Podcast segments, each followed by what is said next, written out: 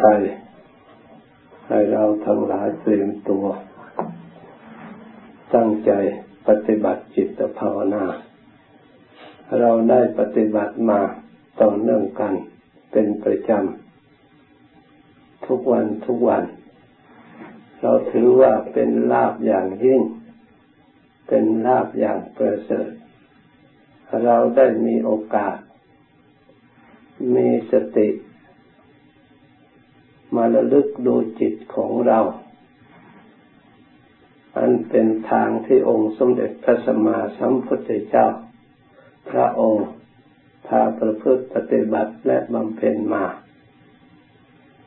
การได้ยินได้ฟังก็เป็นส่วนหนึ่งที่ให้เกิดสติให้เกิดความระลึกเกิดความรู้แต่เพียงแต่ฟังอย่างเดียวเท่านั้นยังไม่สำเร็จประโยชน์เพียงพอเพราะไม่สามารถจะทราบซึ่งเข้าไปถึงจิตใจได้จะต้องอาศัยการปฏิบัติเราฟังครั้งเดียวอาจจะปฏิบัติได้ตลอดไปก็ได้ถ้าหากเราทั้งหลายฟังเข้าใจตั้งใจฟังโดยความเคารพตั้งใจเพื่อให้เกิดความรู้เข้าใจภายในจิตใจอันถูกต้องตามธรรมคำสอนตามความเป็นจริงเมื่อเรารู้จักธรรมที่ท่านชี้บอกแล้วว่าอยู่ตรงไหนควรปฏิบัติอย่างไรเราก็สามารถที่จะระลึกได้ธรรมเหล่านั้นล้วนแต่เป็นธรรมที่มีอยู่แล้วในกายของเราหรือในตัวของเราสมเด็จพระสัมมาสัมพุทธเจ้าพระองค์ทรงรู้แจ้งโลกพระองค์ก็ไม่ได้ไปเที่ยวรู้ที่ไหนไม่ได้ไปทัศนาจรที่ไหนพระองค์ได้บรรลุธรรมที่มีอยู่ในกายมีใจครองอันนี้แหละพระองค์ได้เห็นธรรมที่มีอยู่ในกายที่มีใจครองอันนี้พระองค์ได้รู้แจ้งแทงตลอดในยยธรรมทั้งหลายเพราะคำว่าธรรมในส่วนทุกข์ที่มาจากเหตุคืออกุศลสิ่งเหล่านั้นล้วนแต่มีอยู่ในกายที่มีใจครองไม่ใช่อยู่ที่อื่นถ้าผู้ใดเห็นกายตามความเป็นจริงก็ชื่อว่าผู้นั้นได้เห็นธรรมผู้ใดได้พิจารณากายแยกแยะให้ละเอียดเห็นกายในกายในส่วนต่างๆของร่างกายที่เราทั้งหลายได้สวดอยู่เสมอๆที่พระองค์ทรงแยกออกจากกายมีผมเป็นต้นตลอดถึงมีน้ำมูดเป็นที่สุดเป็นส่วนของกายทั้งนั้นบางคนสงสัยว่าตายแล้วเกิดอีกหรือไม่อะไรมันตายเราลองพิจารณาดูสิผมมันตายหรือ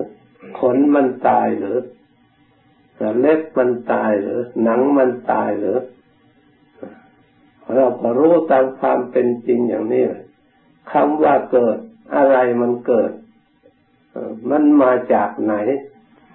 มันตายแล้วไปอยู่ที่ไหนถ้าเราทั้งหลายตั้งใจปฏิบัติศึกษาให้รู้กายตามความเป็นจริงเราก็สามารถรู้ความหมุนเวียนของธาตุของขันธ์ที่มันมีอยู่ตั้งแต่ไหนแต่ไรมา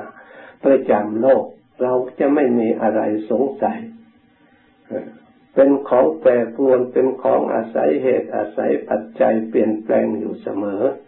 ทั้งที่มาและทั้งที่ไปและที่เป็นอยู่สิ่งเหล่านี้ไม่ได้ปกปิดสติปัญญาผู้พินิจพิจารณาสามารถจะทำความเข้าใจทำความรู้ความเห็นได้เมื่อเรารู้จักกายส่วนหยาบคือมีรูปเป็นต้นที่มันเปลี่ยนแปลงแล้วเราก็สามารถรู้รู้จักเวทนาที่อาศัยเหตุปัจจัยเกิดขึ้นเรากำหนดรู้เวทนาความทุกขเวทนาก็ดีความสุขเวทนาก็ดี แต่เราพิจารณาแล้วสิ่งเหล่านี้ล้วนแต่เปลี่ยนแปลงเกิดขึ้นถ้าเราทั้งหลายมีแต่ทุกขเวทนาเผาเราส่วนเดียวแล้วเราจะอยู่ได้อย่างไรใครเล่าจะไปติดการเกิดเป็นมนุษย์ใครเล่าจะติดภพติดชาติติดอัตภาพอันนี้แต่มันก็มีสุขที่เครื่องผูกมัดสัตว์ทั้งหลายให้หลงเมื่อมันเปลี่ยนจากทุกข์มันก็มีความสุขอยู่บ้างแต่ความสุขเหล่านั้นก็เป็นของไม่แน่นอนจะให้สุขเสมอไปก็เป็นไปไม่ได้ค่อยได้รับทุกข์ถ้ามีสุขล้วนๆนะใครเล่าจะแสวงหาความสุขที่ไหนอีกใครเล่าจะแสวงหาหนทางปฏิบัติออกจากทุกข์เพราะไม่มีทุกข์ที่จะออกเพราะฉะนั้นสุขและทุกข์ทั้งสองอย่างนี่แหละ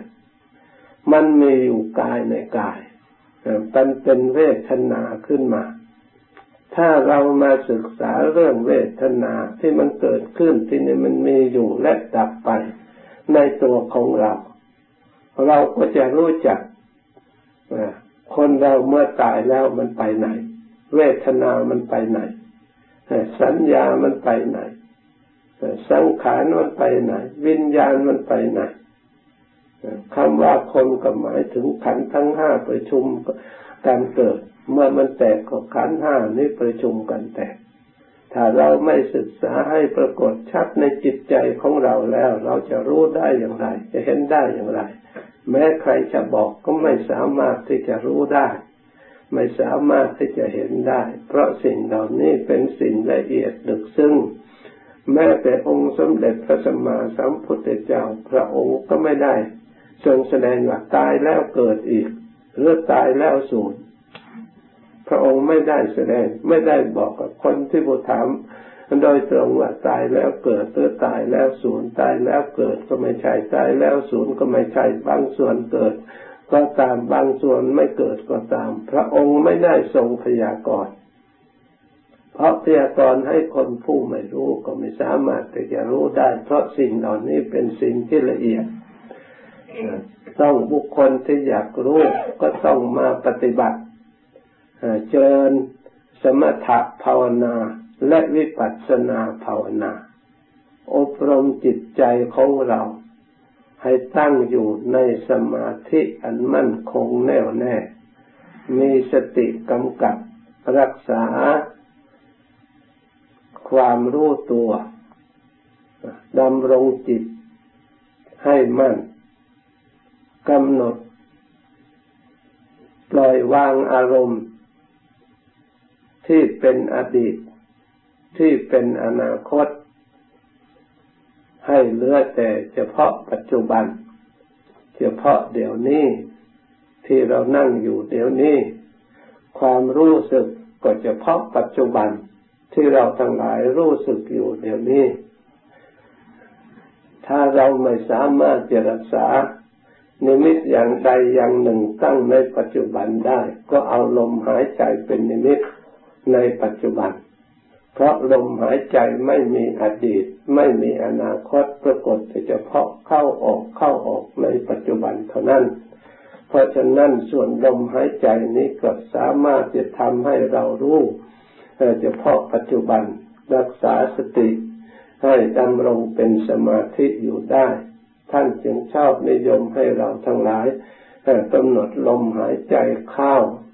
ก็ให้รู้ว่าลมหายใจเข้าลมหายใจออกก็ให้รู้ว่าลมหายใจออกลมหายใจเข้ายาวก็ให้รู้ว่าลมหายใจเข้ายาวลมหายใจออกยาวก็ให้รู้ว่าลมหายใจออกยาวลมหายใจเข้าสั้นก็ให้รู้ว่าลมหายใจเข้าสั้นลมหายใจออกสั้นก็ให้รู้ว่าลมหายใจออกสั้นและให้รู้กองลมเข้าและลมออกคือเรามีหน้าที่รู้แต่ส่วนลมนั้นมันก็ออกปกติธรรมดาเราจะรู้หรือไม่รู้ก็ตามเราจะหลับหรือจะตื่นก็ตามลมหายใจของเราจะต้องออกสม่ำเสมอเป็นปกติอยู่ตลอดเวลา มีอยู่ในปัจจุบันอยู่ตลอดเวลาเพราะฉะนั้นท่านจึงสอนให้กำหนดรู้ลมหายใจเข้า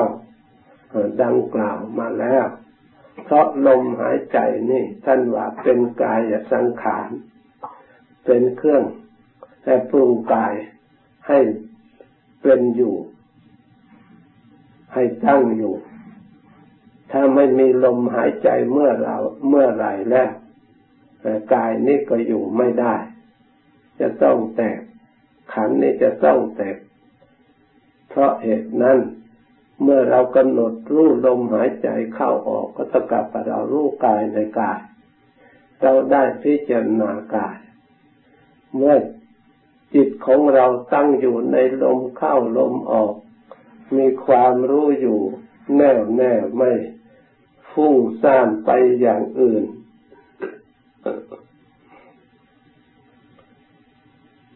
ตั้งอยู่มั่นคงค่อยละเอียดสงบแม้แต่ลมหายใจก็ค่อยละเอียดไปตามระดับความรู้ของเราก็ค่อยละเอียดตามระดับแม้แต่เวทนาที่เคยที่หยาบคือทุกขเวทนาก็ค่อยละเอียดไปให้ได้ความสุขความผ่องแผ้วในจิตในใจมีกายเบามีใจเบากายควรแก่การงานคือการภาวนาจิตก็ควรแก่การงานคือกำหนดจิตภาวนาควรแก่สมาธิคือความตั้งมั่น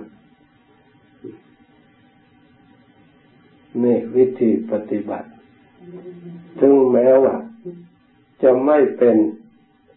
ในเวลานี้เราก็พยายามที่จะตั้งให้มั่นพยายามที่จะรักษาถ้าระลึกลมหายใจเข้าออกยังเผลออยู่เราก็บริกรรมพุทโธเข้าไปด้วยอีกส่วนหนึ่งลมหายใจเข้าพุทลมหายใจออกโธพุทโธเพื่อกำกับอยู่ด้วยกันเราเอาอย่างไรก็ตั้งใจเอาอย่างนั้นสำหรับผู้ที่ภาวนาได้รับความสงบได้รับความสบายด้วยการกำหนดส่วนไหนอย่างไรเราก็ทำตามความเหมาะสมความสบายของเราที่เคยเป็นมาไม่ต้องเปลี่ยนตามคำพูดเพราะแต่ละทุกคนนั้นอาจจะมีความสบายมีความถูกจริตของตนไม่เหมือนกันเนื่องโดยเหตุนี้เราต้องเลือกดูอันไหนเหมาะสมกับจริตของเราเมื่อเราระลึกบริกรรมทำภาวนาแล้วจิตใจก็จะปล่อยวางจากอารมณ์ภายนอกได้ง่ายตัดขาดได้ง่ายเข้ามาอยู่เฉพาะที่เรากำหนดหรือตั้งใจไว้จิตใจค่อยเบาค่อยละเอียดสงบไปตามระดับเราก็เอาทำในส่วนนั้นเข้ามาปฏิบัติอบรมเราไปของเราไปดำเนินไปต่อเนื่องกันจนกว่าจะจิตสงบละเอียดไปตามระดับการภาวนาอบรมให้จิตสงบนี่ท่านเรียกว่าสมถะภาวนาเพื่อฝึกฝนสติของเราไม่ให้เผลอให้ทำงานในหน้าที่ที่เราได้กำหนดไว้เมื่อเราต้องการความสงบสติก็ระลึกจนกว่าจิตของเราได้รับความสงบแปลว่าทำงานให้เราตามที่เราต้องการความสงบนั่นเป็นพื้นฐานของวิปัสสนาเป็นพื้นฐานที่จะทำให้เราพิจารณาธรรมรู้ธรรมถ้าจิตใจของเรายังฟุ้งซ่านยังอยากเราไม่สามารถจะน้อมนึกระลึกเข้าถึงธรรมะอันเป็น สมุทัยเหตุให้ทุกข์เกิดอันลึกซึ้งได้เพราะสมุทัยนั่นเป็นธรรมะที่ละเอียดสลับซับซ้อนที่เป็นเหตุให้ทุกข์เกิดส่วนทุกข์อันเป็นผลใครๆก็รู้เวลามันเกิดขึ้นใครๆก็รู้ว่าทุกข์แต่เราไม่สามารถที่จะพ้นจากทุกข์ได้เพราะเราไม่รู้จักเหตุว่ามันมาจากไหนและไม่รู้จักทางปฏิบัติให้เขาให้เข้าถึงเหตุแห่งทุกข์นั้นนั้นเราจึงไม่สามารถที่จะแก้ไขในเรื่องทุกข์ได้สิ้นเชิงถึงแม้ว่าจะพยายามแก้ไขอย่างไรก็ไม่สามารถที่จะแก้ไขได้ให้หมดสิ้นพยายามดิ้นรนอยู่เท่าใดเท่าใดเพราะแก้ไขไม่ถูกต้องเหมือนกับโลกคนคว้าพยายามที่จะแก้ไขความขัดข้องทำให้มีความสุขสมบูรณ์บริบูรณ์ด้วยการวิชาความรู้ในทางโลกนั้นเขาค้นคว้ากันมาหลายพันปีแล้วไม่เห็นโลกวิชาการของโลกที่ไหนสามารถที่จะแก้ความทุกข์ให้หมดสิ้นไปได้แก้เท่าไหร่ก็ยิ่งเพิ่มปัญหาเพิ่มขึ้นมาอีกอยู่เรื่อยไปเพราะฉะนั้นพระองค์จึงว่าเอกายโนอายังมัคโกมีทางอันเดียวเท่านั้นแหละเป็นหนทางที่จะแก้ทุกข์ให้ถึงความหมดจดได้ทางเหล่านั้นคือสมถะภาวนาและวิปัสสนาภาวนาทางเดียวเท่านี้แหละถ้าใครไม่เจริญอันนี้แหละสามารถที่ให้ถึงซึ่งความดับทุกข์ไปได้ซึ่งความสุขอันมั่นคงให้ได้ถึงอมตะธรรมหรือให้ได้รู้อมตะธรรมตามความเป็นจริงด้วยการเจริญสมถะและภาวนาวิปัสสนาภาวนาเราทั้งหลายควรพยายามตั้งอกตั้งใจเจริญระลึกนึกให้เกิดสติสร้างสติขึ้นมาให้เกิดความรู้ตัวดำรงให้มั่นคงเพื่อให้จิตใจสงบแน่วแน่เป็นเหตุเป็นปัจจัยอาศัยความสงบนั่นความสุขก็ปรากฏขึ้นในจิตใจของเราใครก็ตามเมื่อจิตใจสงบแล้วความสุขก็ย่อมปรากฏมาไม่ได้เลือกบุคคลชนชั้นวรรณะใดๆทั้งนั้นไม่ได้เลือกการสถานที่เมื่อจิตใจสงบแล้วความสุขเกิดขึ้นทันทีจิตตั้งมั่นแน่วแน่เมื่อเราพบความสุขจากการประพฤติธรรมปฏิบัติธรรมนำให้เรามีศรัทธาความเชื่อความเลื่อมใสอย่างมั่นคงในการปฏิบัติธรรมคำสั่งสอนขององค์สมเด็จพระสัมมาสัมพุทธเจ้าศรัทธายิ่งมีขึ้นมากเท่าไหร่ก็ยิ่งเป็นกำลังใจให้เรามีความเพียรยิ่งยิ่งขึ้นไปมีความพยายามยิ่งยิ่งขึ้นไปความเพียรพยายามด้วยกำลังแห่งศรัทธานุนหลังมากเท่าใดสติของเราก็ยิ่งเจริญขึ้นตามระดับแน่นหนาขึ้นตามระดับสมาธิของเราก็เจริญขึ้นตามระดับปัญญาเครื่องรู้เครื่องเห็นที่อาศัยสติอาศัยความเพียรที่เราปฏิบัติมาความรู้ความเห็นนั้นก็เพิ่มขึ้นตามระดับ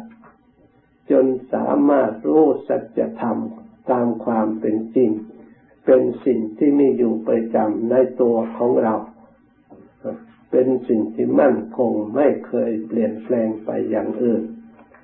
มีอยู่ประจำเป็นนิจสัจธรรมในส่วนนี้ประกาศอยู่เป็นนิจแต่เรายังอ่านไม่ออกเมื่อจิตใจของเราเป็นสมาธิแล้วเราจะอ่านออกทันทีเราจะรู้ทันทีโอ้สัจธรรม มีอยู่ในตัวของเรานี่เราก็จะได้เห็นทุกข์ว่าเป็นทุกข์รับรองตามคำสอนของพระพุทธเจ้าเมื่อก่อนเราเห็นสิ่งที่ทุกข์นี่ว่าเป็นความสุขเราเห็นสิ่งที่ไม่สะอาดว่าเป็นของสะอาดเราเห็นสิ่งที่ไม่เที่ยงว่าเป็นของเที่ยงเป็นของยั่งยืนเราไม่เห็นความชำรุดทรุดโทรมเราไม่เห็นความคล่ำคลาเราไม่เห็นความทุกข์เราไม่เห็นกิเลสว่าเป็นกิเลสทำจิตให้มัวหมองตามความเป็นจริงเมื่อจิตสงบแล้วเราก็จะได้เห็นรับรองธรรมเหล่านั้นมีอยู่ในเราตั้งแต่ไหนแต่ไรมาเห็นแจ้งประจักษ์เหมือนกับคนตาบอด